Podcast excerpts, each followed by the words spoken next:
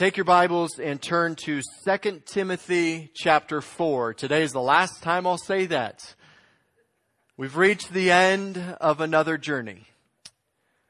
It's always bittersweet.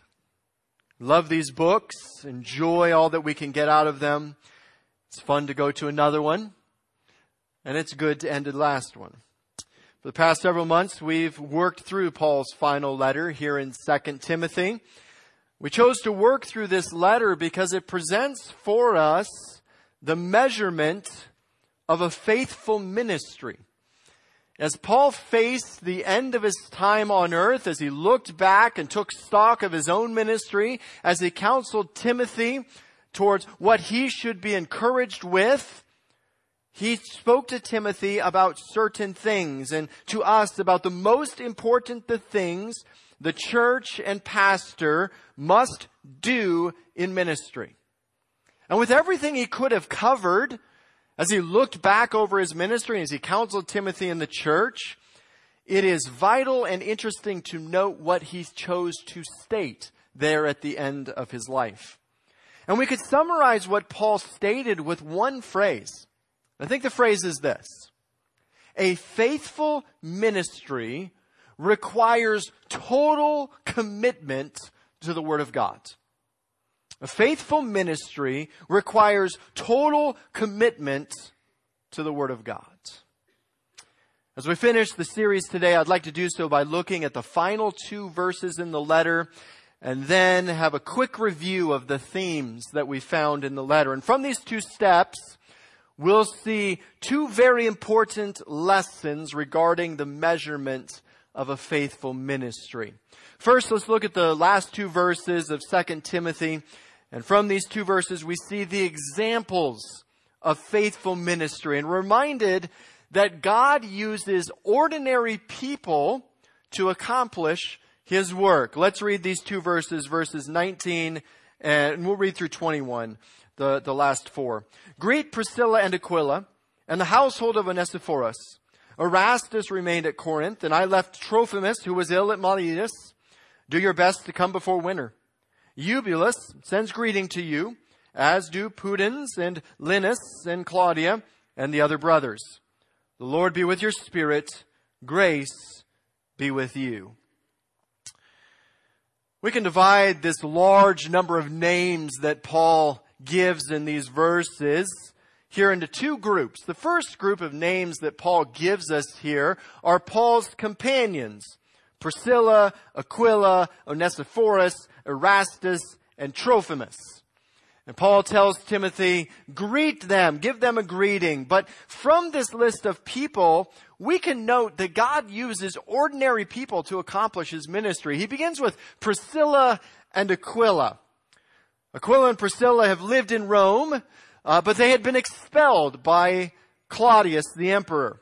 As the gospel had spread and as, as Jews came to Christ, this led to conflict with other Jews who saw that as a desertion of worshiping the one true God. And as the gospel traveled and found its way to Rome, this conflict captured the attention of the Caesar Claudius. Apparently the conflict between the Jews and the Christians became quite severe. And Claudius, being the Roman emperor, wanted no problems in the capital city. And the way that the Romans dealt with problems, they kept the Pax Romana, the Roman peace, not the way that we think of keeping peace. They kept it more in the way that dictatorial regimes keep peace. Everybody gets in line, and now everybody's peaceful. If someone gets out of line, well, we get them back into line. And then it's peaceful again. That's how they maintained the Roman peace. Well, when the Jews and the Christians began to have conflict with one another, Claudius recognized, I cannot have this in my capital city. We need to keep the peace. And so he decided, here's how we're going to get the, get the peace. Everyone leave. Jews, Christians, you're out. And so he expelled all of them. And as a result, Aquila and Priscilla had to leave their home in Rome. And they eventually settled in Corinth. And there in Corinth, they met Paul. We find this in Acts chapter 18. It says, as Paul came there, he found a Jew named Aquila, a native of Pontus, recently come from Italy with his wife Priscilla because Claudius had commanded all the Jews to leave Rome. And he went to see them. And as you continue on there in chapter 18, you discover that they were tent makers. And so Paul instantly struck up a close friendship with them and discipled them as a tent maker himself. And you can imagine as they would sit around making these tents together, really in business together, discussing the Word of God and growing in Christ. Well, when Paul left Corinth, they remained there with their business, and and uh, eventually they came across a gifted young man, passionate young man named Apollos. He'd come to Christ, he was passionately preaching, but he was theologically weak. And as a result, Aquila and Priscilla took Apollos under their wing and began to disciple him in the way that Paul had discipled them. And Apollos became a fantastic preacher in the early church and planted churches around the empire. Eventually, Aquila and Priscilla were allowed to return to Rome, and they did so, and they actually hosted the church in their home. And as Paul was anticipating a visit to Rome, he asked the church there to greet them in Romans 16, verses 3 and 4. He says, Greet Priscilla and Aquila, my fellow workers in Christ Jesus, who risked their necks for my life, to whom not only I give thanks, but all the churches of the Gentiles give thanks as well. Well, most likely then, in response to a need in Ephesus, they eventually moved to Ephesus and assisted the church there. And so Paul asked Timothy to greet them. Now here's the thing we want to note. Priscilla and Aquila were just ordinary Christians. They were tent makers. They weren't pastors. They weren't missionaries. They didn't go to Bible college or seminary. They worked a day job making tents. They were manufacturers. But they valued the church. They centered their life around the church and they ministered in every way they could. And as a result, they had an incredible, fantastic impact on the global church because of their love for God and their love for His people. They were not specially gifted. They were not amazing speakers. They were just people who said, I want to serve God. Where can I do it? The next person mentioned is the household of Onesiphorus. He was, Onesiphorus was another faithful companion who traveled with Paul. And most likely at this time he's off in another city ministering for Paul, but he was from Ephesus and he left family there. Most likely parents or brothers and sisters. And, and it's a reminder to parents not to hold on to their children. Too often I hear parents say they, they could never handle it if their kids moved away. I just can't have them. I've got to have them close to me. You know, instead, you ought to long for your children to follow God, even if that means serving Him on the other side of the world. That ought to be your goal. Normal people allowing their children to serve God. Paul next mentions Erastus another faithful companion of Paul, mentioned in uh, Acts 16. It says, having sent into Macedonia two of his helpers, Timothy and Erastus. It's also possible that this is the same Erastus mentioned in Romans 16:23 as the city treasurer of Corinth, and this would make sense since uh, Paul mentioned here that Erastus remained in Corinth, and implied here is that he remained to serve the church. Here is a, a politician the city treasurer serving the Lord. Another ordinary person. So I'm just simply an accountant. I'm not a speaker. So was Erastus. And yet, he was willing to serve the Lord. It says that Trophimus Paul left in Miletus because he was ill. As Paul traveled on his final journey before his arrest, he traveled through Miletus, and there his companion became sick. And so Paul had to leave him there. And this man was willing to risk his health for the cause of Christ. The point of this section is that God uses people to do his work. Everyday, normal people. God wants to use you to do His work. God wants to use you to accomplish His mission. Are you willing to make the sacrifices necessary to be used by God? If we're honest, we have a lot of reasons why we don't. We're very busy. We live in a very busy society.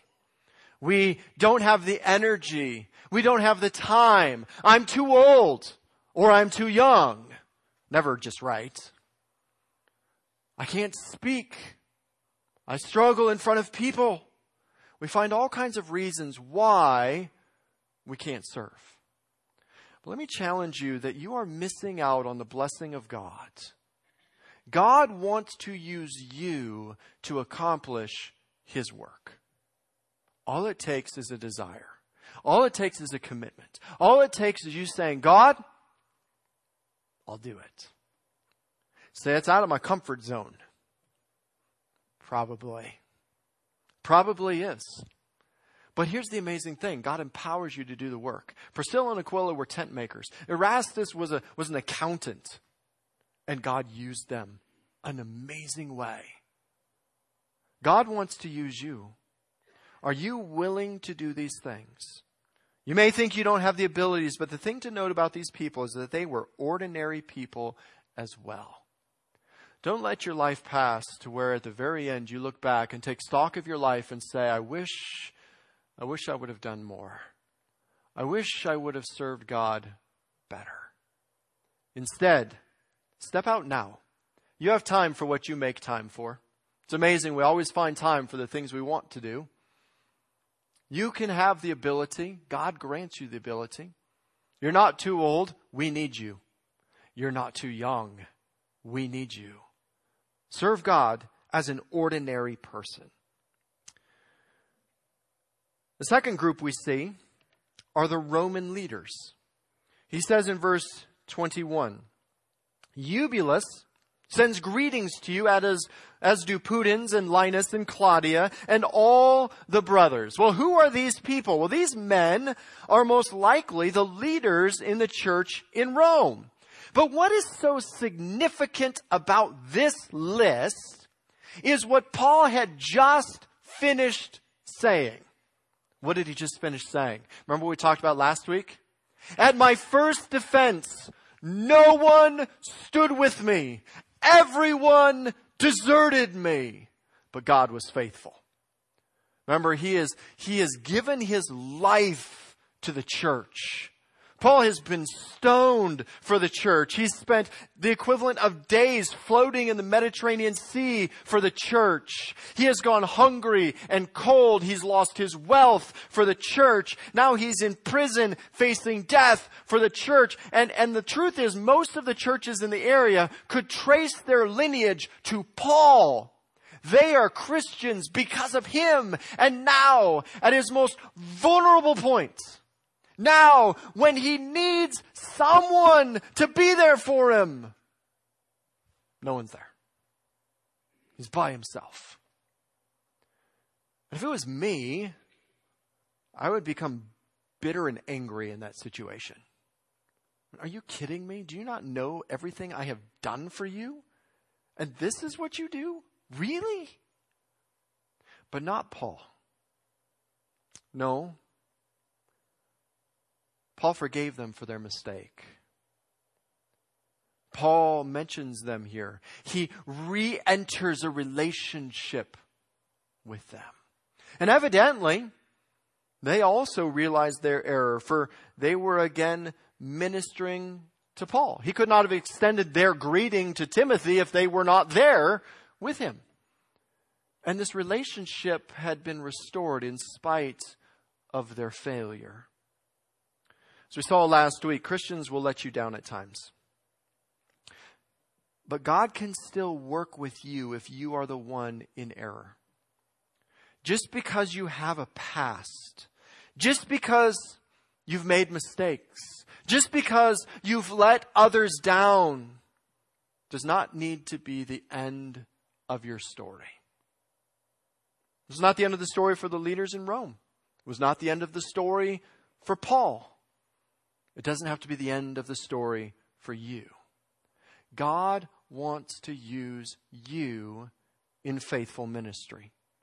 He accomplishes this through normal, everyday people who sin, who make mistakes.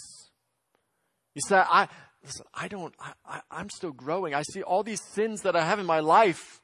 You don't understand my past and the things I've gone through. And Paul's saying your past doesn't have to define you. God wants you to move forward.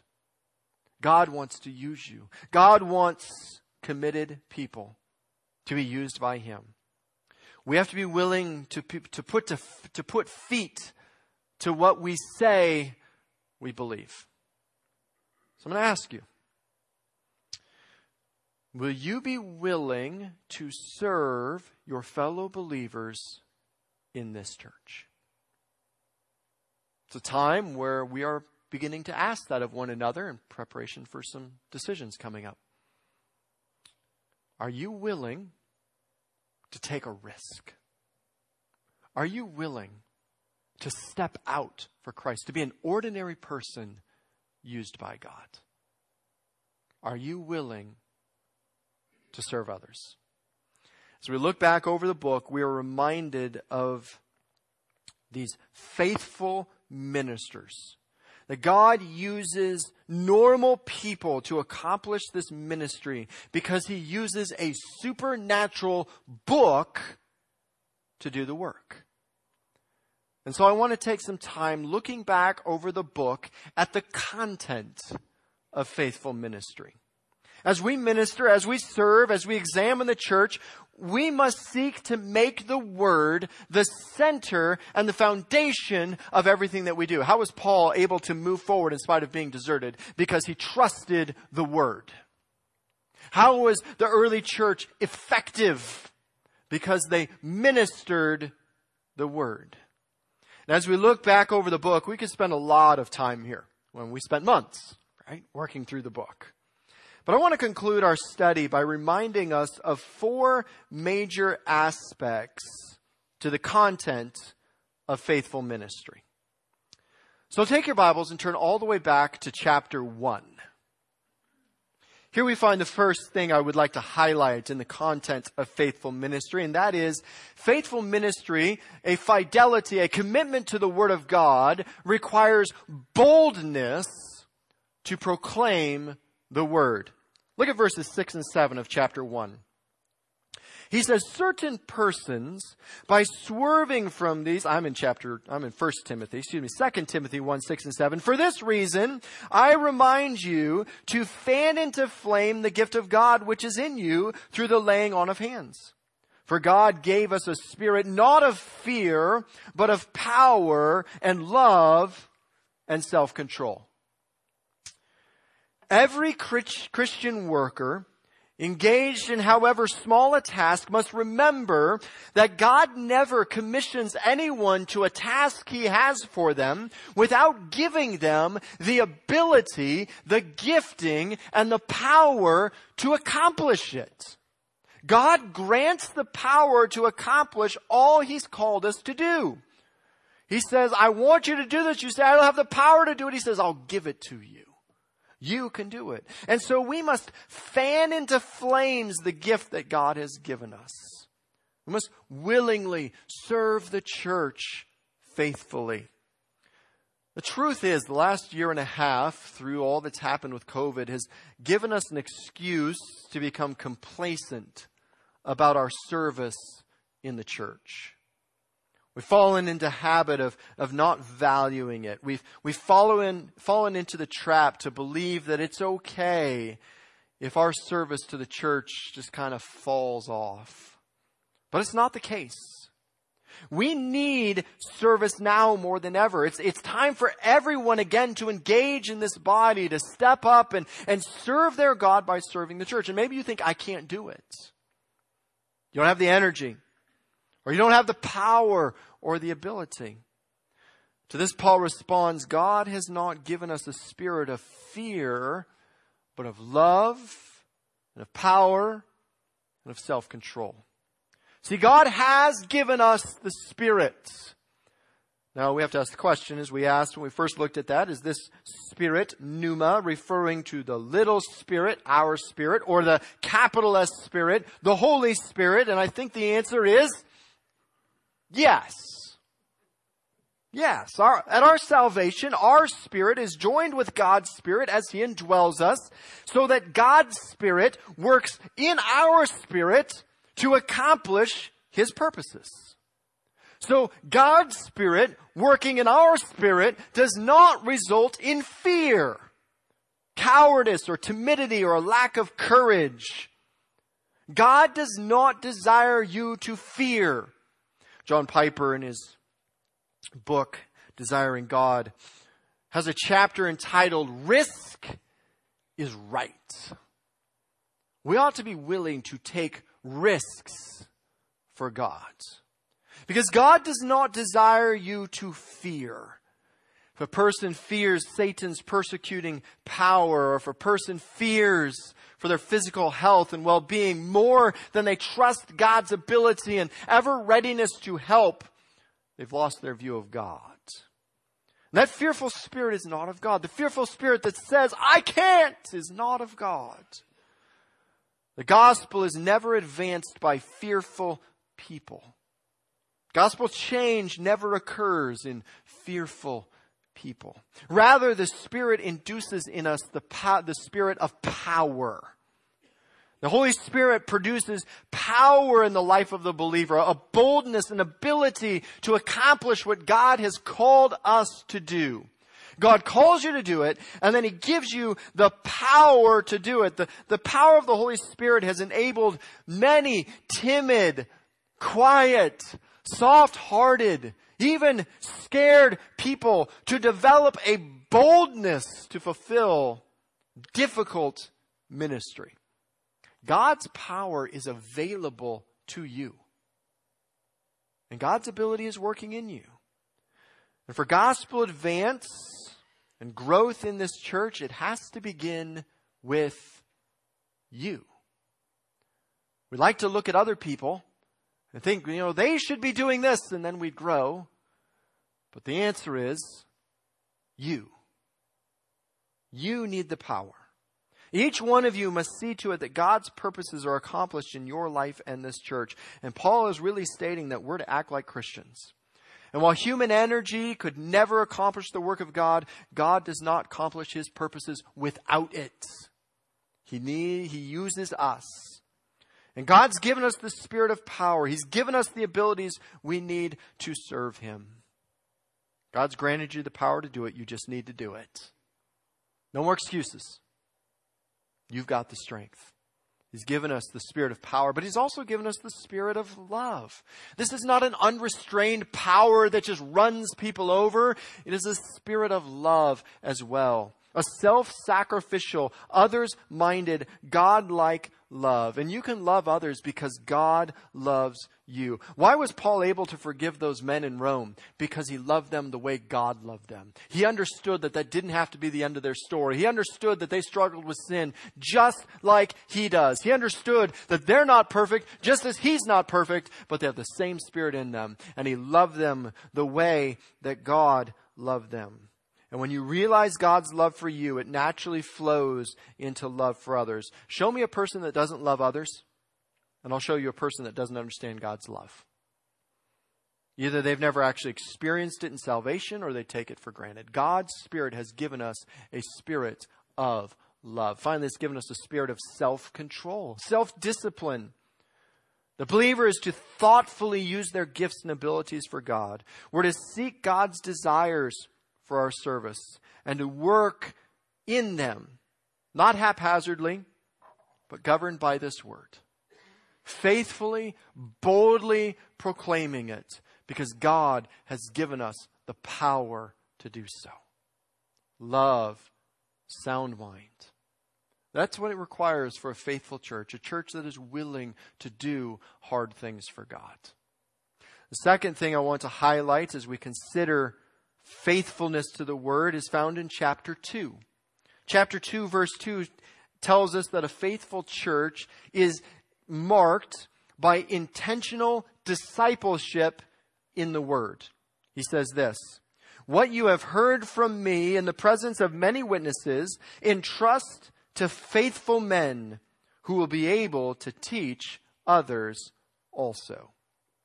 The effective church and the effective Christian disciples others. And this is an important concept for the Christian and the church to understand today. The call of the church, the call of the Christian is to make disciples of Jesus Christ. We're not called primarily to social change. That's a result of the gospel. We're not called primarily to poverty alleviation. In fact, Christ said the poor you'll always have with you. But working towards that is a result of the gospel. We are called to make disciples of Christ. It means that this church is not for you to come and be entertained. It's not for you to come and have your felt needs fulfilled. The purpose is to make disciples of Jesus Christ. We're to share the gospel and teach obedience to the word. Well, what does this look like? And Paul informs Timothy that he is to entrust to faithful men the teaching he has received. He's to place into their care, to deposit with them. We need to note that Timothy is to pass on this message. And as we examine Paul's message, we note that it's the message of the Word. Paul was all about the Word. He was faithful to the Word of God. Paul did not water down the Word. He didn't let people filter Jesus out of the Word. He preached the Word. He didn't cherry pick the Word. He taught it faithfully, and now he's commanding Timothy to pass this Word on to others. And so the mark of a, of a faithful church is that they are, are shown to have word saturation through everything. When we worship together, we read the Word, we pray the Word, we sing the Word, we preach the Word, and we picture the Word in the ordinances so that we can go out and live the Word. And every other aspect of our church is Word centered. It has the word at its core so that the gospel can go forward. That's why we do what we do. The primary reason for the ineffectiveness of Christians today is that they've turned away from the Word of God. They cling to the wonderful promises of the Word, but they ignore the commands of the Word. They refer to the Word when it fits their narrative, but they cast it aside or, or worse, manipulate it when it doesn't fit. They display the word on Sunday, but Monday through Saturday, it's not to be found. Christian, we are called to be people of the Word.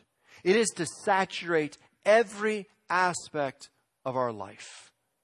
From your family to your work, to your retirement, to your home, to what you eat. The Word is to saturate everything. Second thing about this we need to notice is that it is others that it is to be entrusted to. He's commanding Timothy as a pastor to invest himself in certain people. Not that he's to ignore the others, but he's to invest himself into these people. Who were these people? They had two characteristics. First, they were faithful people. Now, this assumes that the individuals are believers, but the idea of faithfulness goes well beyond that. This emphasizes a trait that these individuals are trustworthy and dependable in remaining faithful to the accurate teaching of the Word. In 1 Timothy, we learn that the church in Ephesus was chasing myths they were chasing endless genealogies. They were manipulating the word to fit what they already thought. They were arguing about unique and, and fantas, uh, fanciful and fantastic interpretations of the Bible while ignoring the clear message of the word. And as such, they were unfaithful to the word of God. And by contrast, these faithful men were not neglecting, ignoring, or falsifying the word, but instead accurately handling it. We need faithful men today.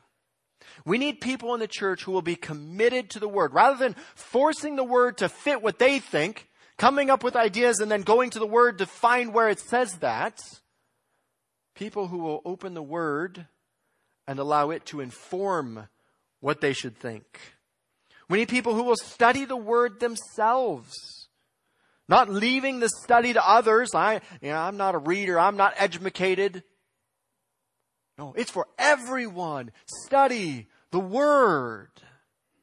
We need people who desire to grow and be conformed to the image of Christ. An effective Christian is a faithful Christian. And the church is ineffective because today the church is filled with unfaithful Christians. Individuals who are happy to call themselves Christians, but who have no desire for the Word of God. And we must be known as a church of faithfulness. Now, we're not called for perfection. Right? God understands we, we won't have that till we get to heaven. But we are called to faithfulness, a commitment, a willingness to grow and change, and a love for others. The second aspect is that they will be willing to teach others also. They'll be willing to pour themselves into other people, to pass on what they've learned. You see, this is not a one way street. We're not to be the Dead Sea taking in and taking in and taking in and never distributing out. Rather, we're to take in and then pass it on to others. Whether it be conversations, getting together for lunch, calling on the phone, or whether it be more formal teaching exercises. We're to pass on what we've learned. The church and the Christian has lost its effectiveness because we've forgotten our purpose. See, the church is a social club, but we're not a social club. We're not a political activist committee. It's not why we exist. We're not a psychology office. We're not a welfare organization. We're an embassy of the kingdom of God, called to faithfully proclaim the truth of the Word of God and to make disciples of Jesus Christ. And the amazing thing is this when people surrender to the gospel of Christ, all those other things, they gain. They gain a family. They conform to the word in their political opinions. They find satisfaction and joy. They make the necessary changes in their lives to become positive members of society because they understand the gospel. So the answer is always the word.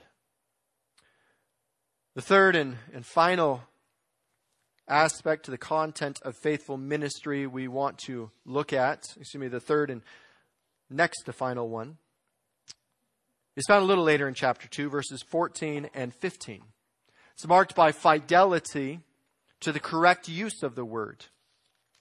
Paul writes, Remind them of these things and charge them before God not to quarrel about words which does no good, but only ruins the hearers. Do your best to present yourself to God as one approved, a worker who has no need to be ashamed, rightly handling the word of truth. We see here that the pastor is to protect the flock of God from the attacks by Satan and the world. Ephesians 4 informs us that the pastor teacher is the gift to the church to equip it for ministry. And part of that equipping is providing the tools to protect from false teachings and foolish thinkings. And as we see in this text, is done in two ways. First, it's done by reminding of God's promises. He says, remind them of these things. The pastors do consistently remind the church of God's promises and expectations.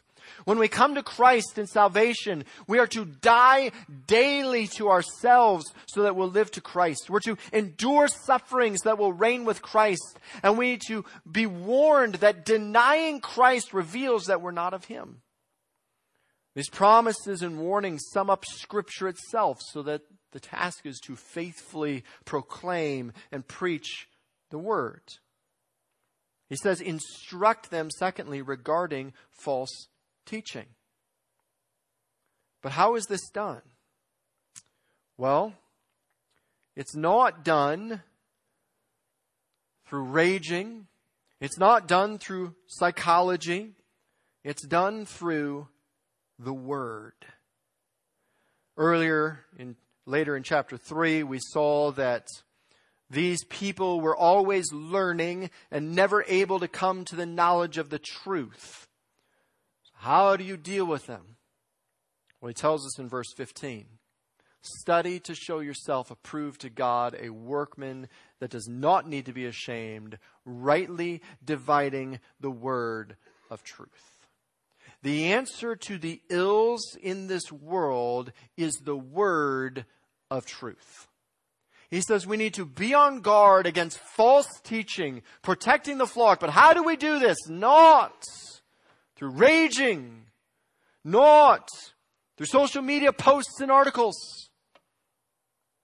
The answer is the Word.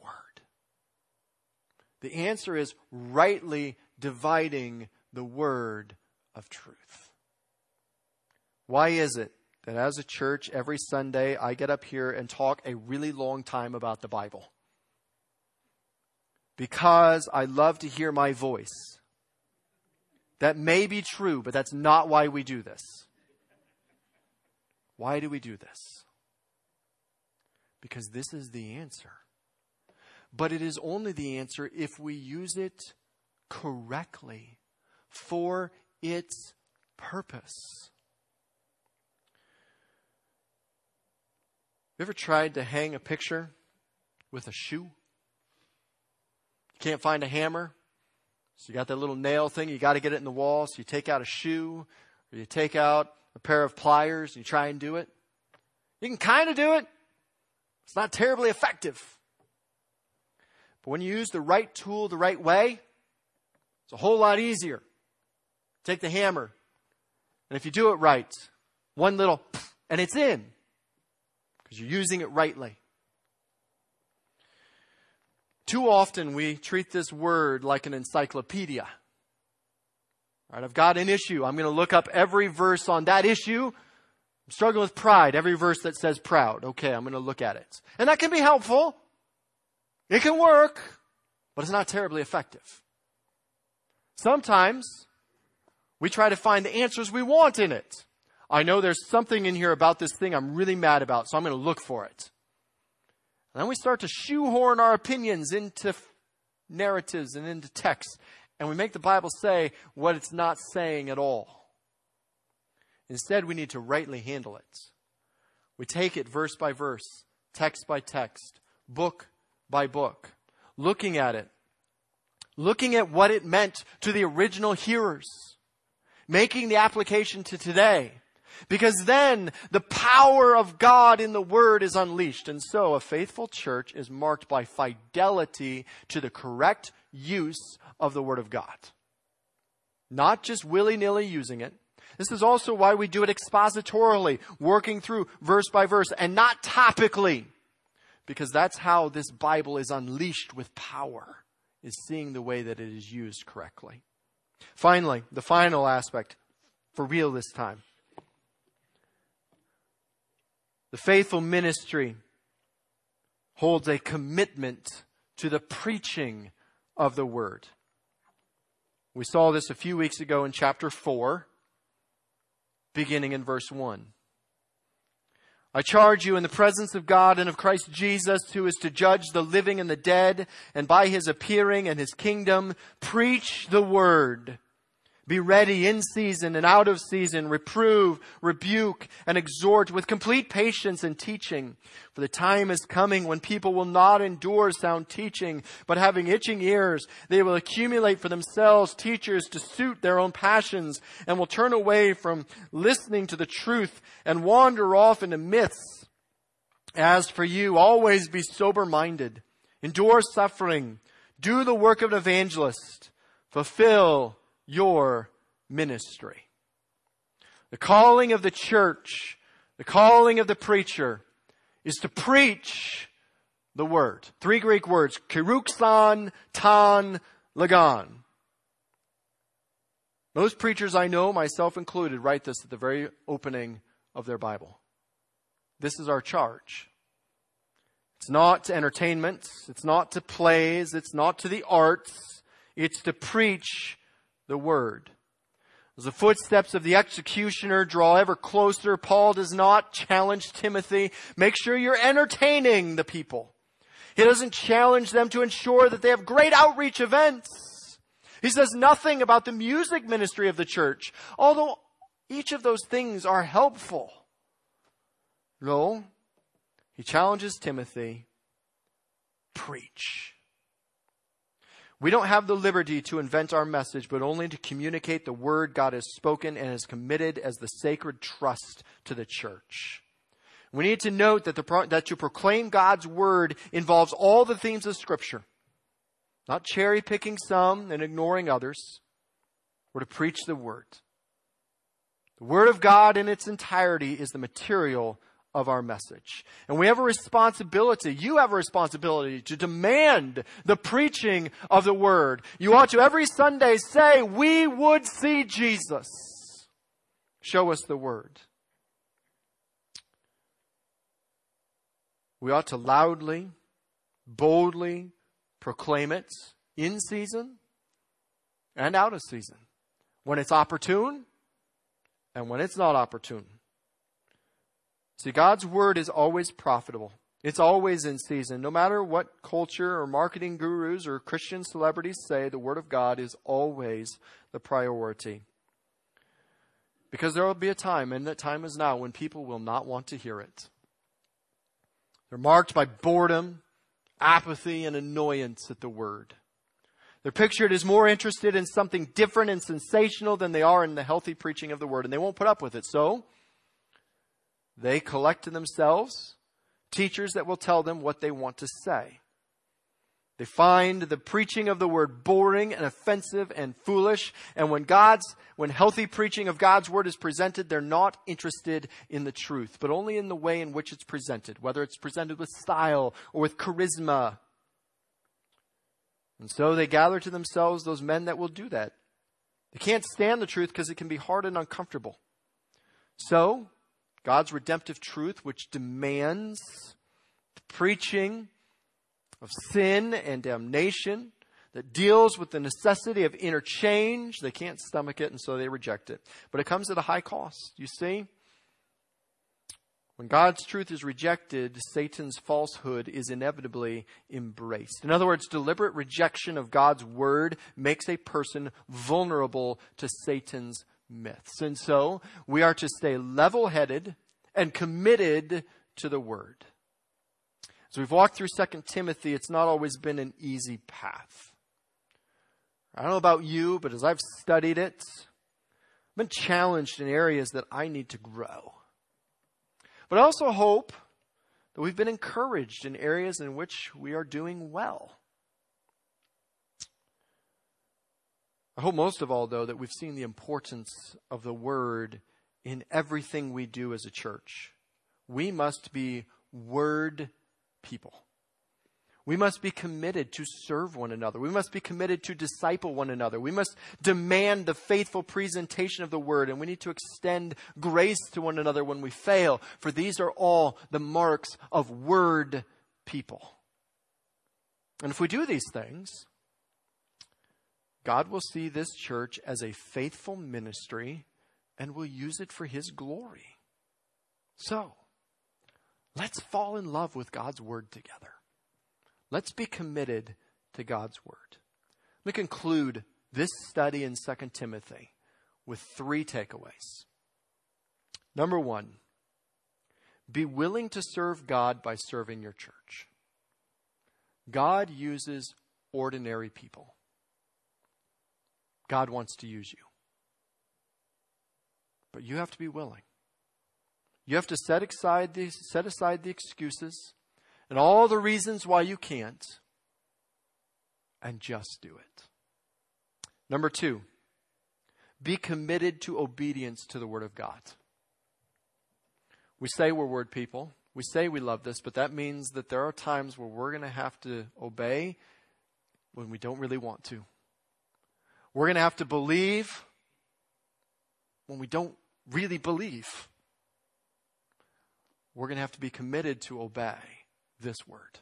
Let it determine what we do and what we say and what we think, not everything else. Finally, we need to seek to share with others what God is teaching us from His Word. Seek to share with others what God is teaching you. It ought not be an unusual thing when you get together, for you to say to one another, What's God been teaching you this week? What'd you get out of God's Word this week? To say, hey, you know what? I was reading my Bible this week and this is what God taught me. What do you think? Am I right? Hey, I was struggling with this text. Not quite sure where it's going. What do you think? Let's talk about it. That ought not be unusual. We don't have a problem talking about the weather or sports or toys or our families. How much less should we have a problem talking about the greatest thing that has ever happened to us? The Word of God. Seek to share this with other people. Share the Word with others. What is God teaching you? Don't hold it in. Don't be the Dead Sea. Pour it out to others around you. If we're word centered, if we as a church are committed to this, God will be committed to us to use us for His glory. And one day we'll be able to stand before Him and hear Him say, Well done. That's our goal. That's our desire. Let's be word people. Thank you for sticking with me through this study in 2 Timothy. I have loved it. I've loved this book. It is bittersweet leaving it. It's bitter because we have to leave it, and I love it. But it's sweet because we get to go on to another amazing book. Next week, we're going to begin the book of Romans. It's long, fair warning. We'll be there a while. But it has been called Paul's magnum opus. If I had any book, it's that old deserted island question. If you're stuck on a deserted island, which I'm not going out in the ocean, so there's no concern about that. But if I were, and I could only take one book of the Bible with me, it'd be Romans. So we're going to start it next week, and I hope that you will fall in love with it as much as I do. I encourage you to be here. We'll have some missionaries over the next few weeks as well, giving reports. So let's gather together around His Word. Let's pray. Father, we thank you once again that you have not left us without instruction to wander aimlessly to foolishly proclaim our own opinions on everything, but you have instead given us the final authoritative word on everything we need for life and godliness. So, Lord, I ask that we would be committed to your word. That when we wander from it, that you would put into our lives and our path things that bring us back into line with it. That as a church, we would be committed to one another to share what we are learning from your word, to spur and motivate one another to love and good works. That it would not be unusual when our conversations are deep and theological in nature. That we would demand of one another growth that we would encourage one another in our weaknesses, that we would not uh, demean or look down on one another, but that we would humbly understand that all of us are sinners and struggling. And that we would walk alongside one another to see each other grow in grace and in the knowledge of you. And that it would be known in our community that we are a Bible people who love and who live your word. Lord, that's our desire. We ask that you that it would happen, and we thank you that you have given us your spirit to empower us to accomplish those things. In Jesus' name, amen.